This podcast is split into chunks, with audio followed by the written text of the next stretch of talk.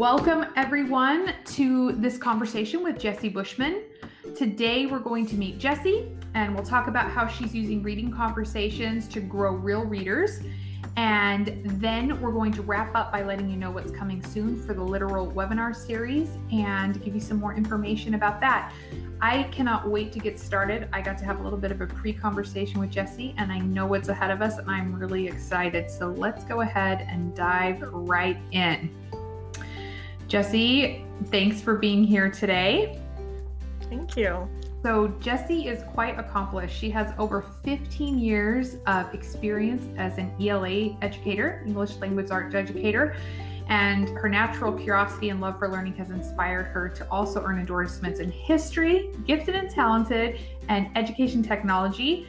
And as the gifted education and services advocate and PLC coach at her school, she's dedicated herself to improving equity, not just in her own classroom, but in all classrooms throughout the school and district where she teaches. And in the short time I've known Jessie, I've already really seen that shining through. She believes that teachers can help students overcome the most difficult personal circumstances by mastering the art of student engagement, motivation, and differentiation.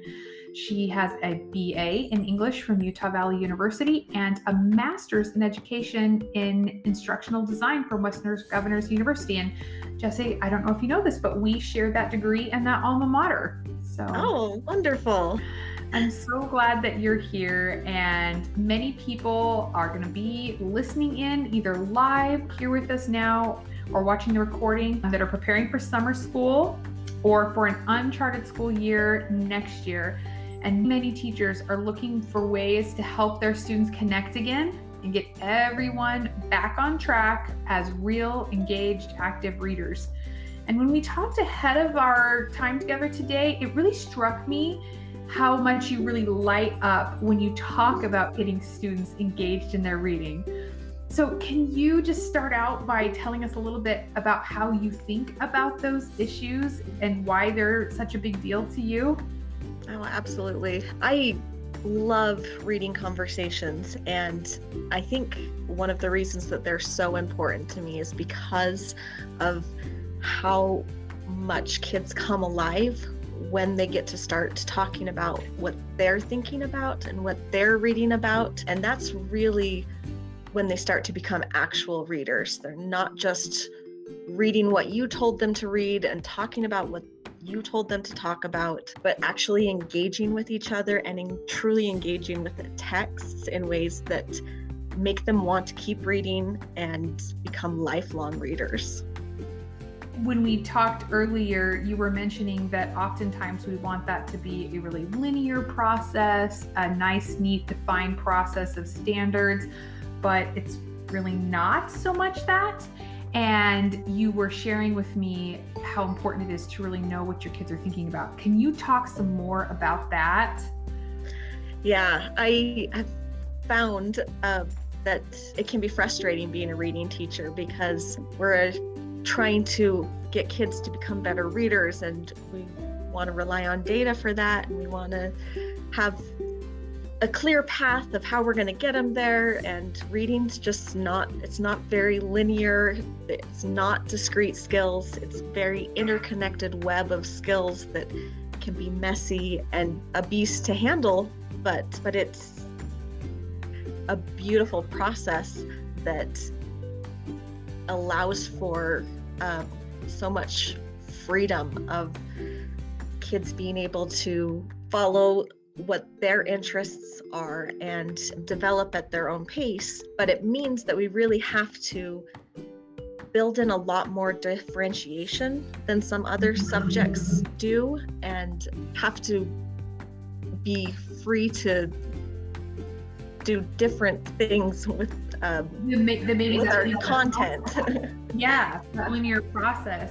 Yeah. And, this idea that, you know, being able to express what they're thinking about and using conversations about literature to do that it just seems like such a high level skill but quotes like this by carol jago where she is really tying this idea of a hunger to talk about what they're thinking to an appetite for reading. And I think what we're going to talk about today, these reading discussions, are maybe helping them to understand that those things are connected and and that reading isn't just this linear process of what did we used to call them DLAR exercises we did at the beginning of class. right. There's more than that in the world. Yes, absolutely. We also talked about you you alluded to the fact that there is this pressure to do things uh, a particular way and and there are important standards and guardrails I guess you could say for a reason because we want to make sure kids have an equitable education. But I loved this quote you shared with us because it removes some of that fear that maybe I'm going to screw it up or do it wrong. Can you talk a little bit about what this means to you and how it applies to what we're going to talk about? Right, right. And we we know that we have to have class texts where we're all reading the same thing and yeah, like you said, we're we're practicing specific skills and we're doing it all together. But we also have to give kids the opportunity to read the books that they choose and mm-hmm. and differentiate which skills they're working on based on the text that they're looking at. And we that discussion element is really the part that is so essential. Like i think as english teachers we all know that they have to be reading they have to be writing and and we can sometimes think we're hitting that discussion piece because we had a class discussion and six kids commented. Um, but they have to be talking about uh, what they're thinking and what they're learning in order to to progress and to learn. And so making sure that every kid is talking every single day has become like a really essential part of my teaching. Every single day every single kid needs to read they need to write and they need to discuss that sounds incredible and also really intimidating. So it's been a while since I've been in the classroom, and I imagine we're going to have some teachers here who are new to the classroom. And we're really looking to teachers like you with 15 years of experience and a lot of great education to give us some training wheels to help us to implement this in a way that's maybe not overwhelming until we perfect it. I loved these four routine steps that you shared with us set an intention, read, discuss, and share. So, can you talk us through what that actually looks like in your classroom? Yeah, absolutely. Every day I start my class with reading time. Um, where they get to, the students get to read something of their own choice. But we know that just giving kids time to read or just giving them time to talk is not enough. That to truly get them to engage, they need to have purpose for what they're doing. So I, before we start reading, we set a purpose. I say, okay, so as you're reading today, I want you to think about the way the author is uh, describing the setting and how does the description of the setting affect or relate to the mood that the character may be feeling. And i try to keep that that opening purpose intention that's not a lesson. That's just a quick like 2 minute chat about some aspect of reading that i want them to know about and then to pay attention to as they're reading. And then uh, we take 15 minutes to 20 minutes to just spend some time reading and, and paying attention to that thing. This is when they get to read uh, the book that they've chosen. So you don't necessarily know the answer to the question or the intention that you're asking them. Right. Yeah, I definitely don't. and then at the end of the reading time, I, we make sure that we take time to discuss. So I say, all right, turn to the person next to you or turn to your group, you know, kind of try to vary it and tell them what you noticed. And give them a chance to just say, okay, well, I noticed this was going on. I tr- and I asked them to try to uh, point out a specific like sentence or line in their book to share with their partner, so that they're really you know, with it. And then they really they need modeling. Like so many of these kids are not comfortable or used to talking about what they're reading. So as they're discussing, I will go join a group or a partnership and join in their conversation and talk to them about what I'm reading and ask them questions about what they're saying. And it's a great, great chance to really connect with my students on a more one on one basis because I learn a lot about them from what they're reading and from what they connect with and attach to in what they're reading. Wow, and this really ties into that earlier quote that you mentioned about how much it matters that students feel connected and curious as part of that reading experience. And this seems like a really concrete way to develop that. Yeah, and then we talk for, I don't know, like depending on the size of the group, just three or four minutes Mm. And then we take a minute as a whole class to come back together and do a little bit of just sharing out. I choose to pull popsicle sticks and I have my desks numbered. And so if I pull the popsicle stick with your desk's number on it, I would ask that student to share with me what their partner told them about the book that they're reading. And uh, that throws them off a little at the beginning of the year because they're used to sharing what they're thinking. But having them share what their partner told them helps them to be a better listener. Students very often will talk at each other and not to each other, and that doesn't create a good conversation. So, having them report on what their partner said helps them listen a little better, which then leads them to engage more and ask follow-up questions and such. Just thinking of the classrooms that I've been able to sit in on, sometimes even with that guidance, kids are still struggling to share. And you mentioned you go around and you sit with the groups. Do you also participate in the discussion if it stalls or do you let them just work it out? No, I don't want this to feel like they're performing. This I try to make this part of the class especially just be as as natural and comfortable as possible. It's really about creating a culture, a reading culture where we talk about books and we read, and there's more focus on what they're interested in and such. So if it stalls, you know, I will ask questions or talk to them about, like I said, what I'm reading to kind of model how I would talk about whatever the intention is and that that usually helps loosen them up a little and build a little confidence. And you're doing this every day. And when you and I talked about this a little bit, I I wondered how that actually plays out. And you mentioned it's really important to add variety.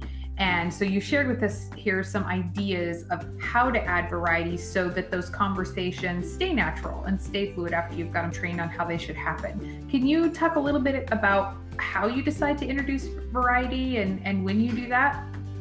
Yeah, absolutely. I mean, that's always the balance with teaching is that you have to have a routine that the kids feel comfortable with, they know what to expect because too much chaos and it can be panic inducing for some kids. But yeah, if it's the exact same thing every day, you also will lose them. Mm. So I try to make sure that there's variety every day and kind of look at each part of the routine and see how I can add in some variety. So most of the variety comes in with the reading purpose. I do a different reading purpose every single day, and I'll do a cluster of purposes so that they are staying in the same realm but different. So we'll spend a week or two focusing on characters and characterization before we move on to setting or something. Sometimes it's completely disconnected, and sometimes it's I'm drawing from it. So sometimes it'll be tied to what skills we're working on. I tend to be focusing on more a heavy reading unit or a writing unit. So sometimes when we're in a writing unit, we're focusing on what the writer is doing and how they could be incorporating that in their own writing. Like how is the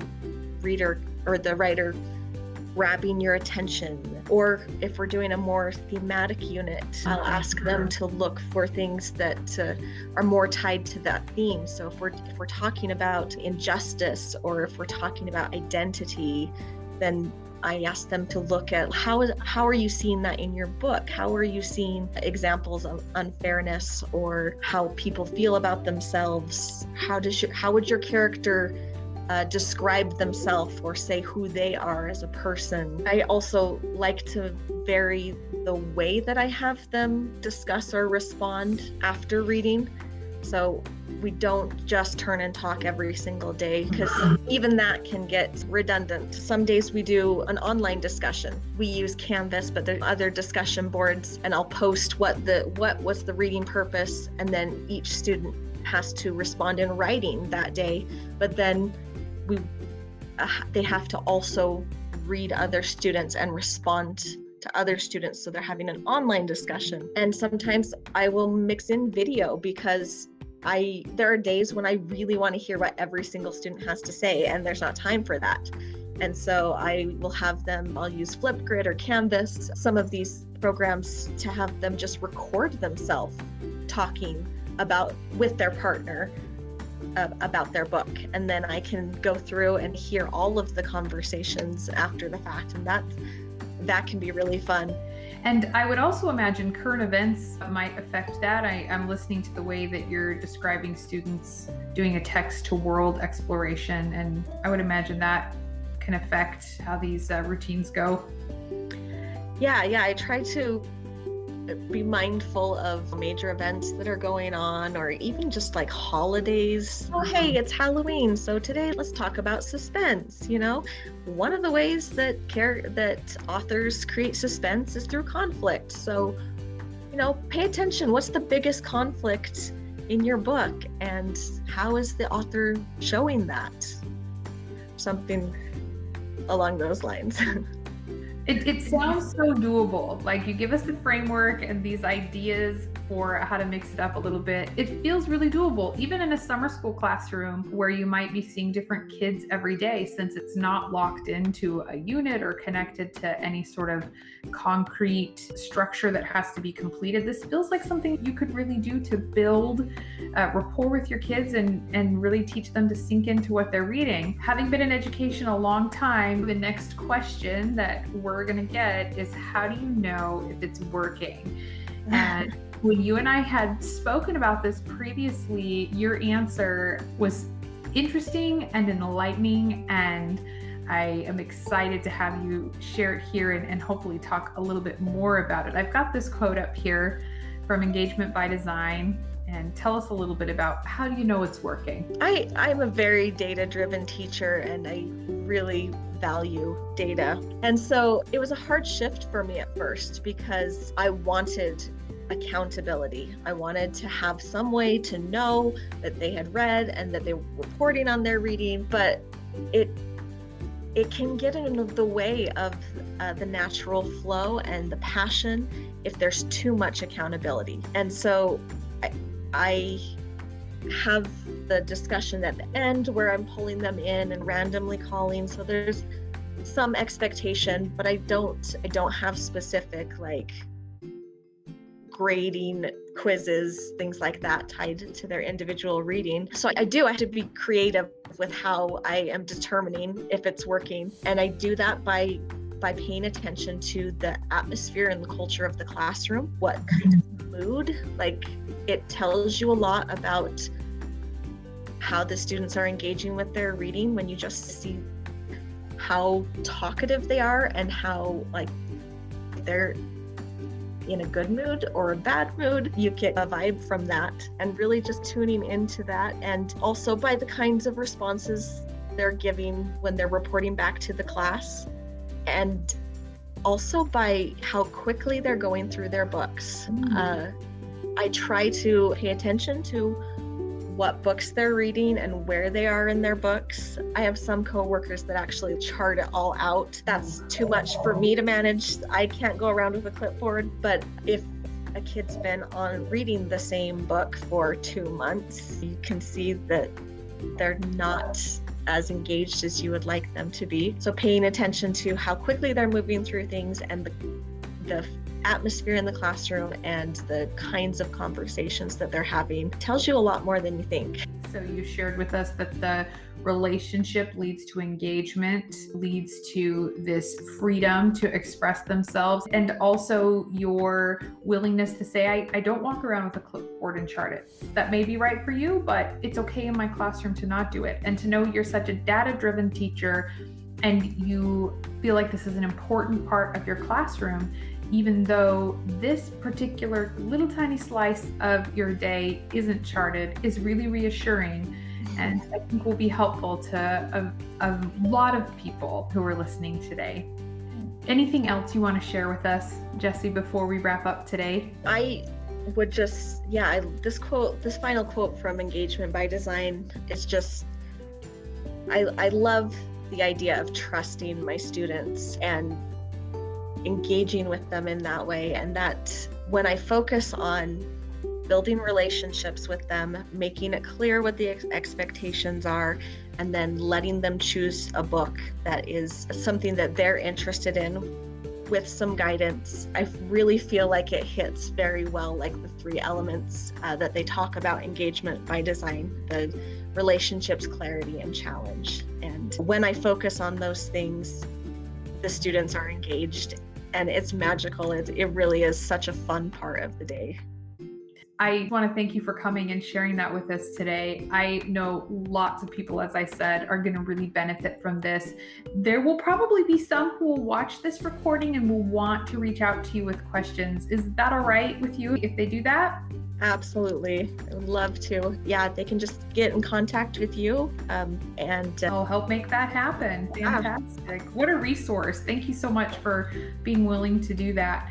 And I hope some great classroom relationships are formed and strengthened, both between students and students and teachers and students in literature.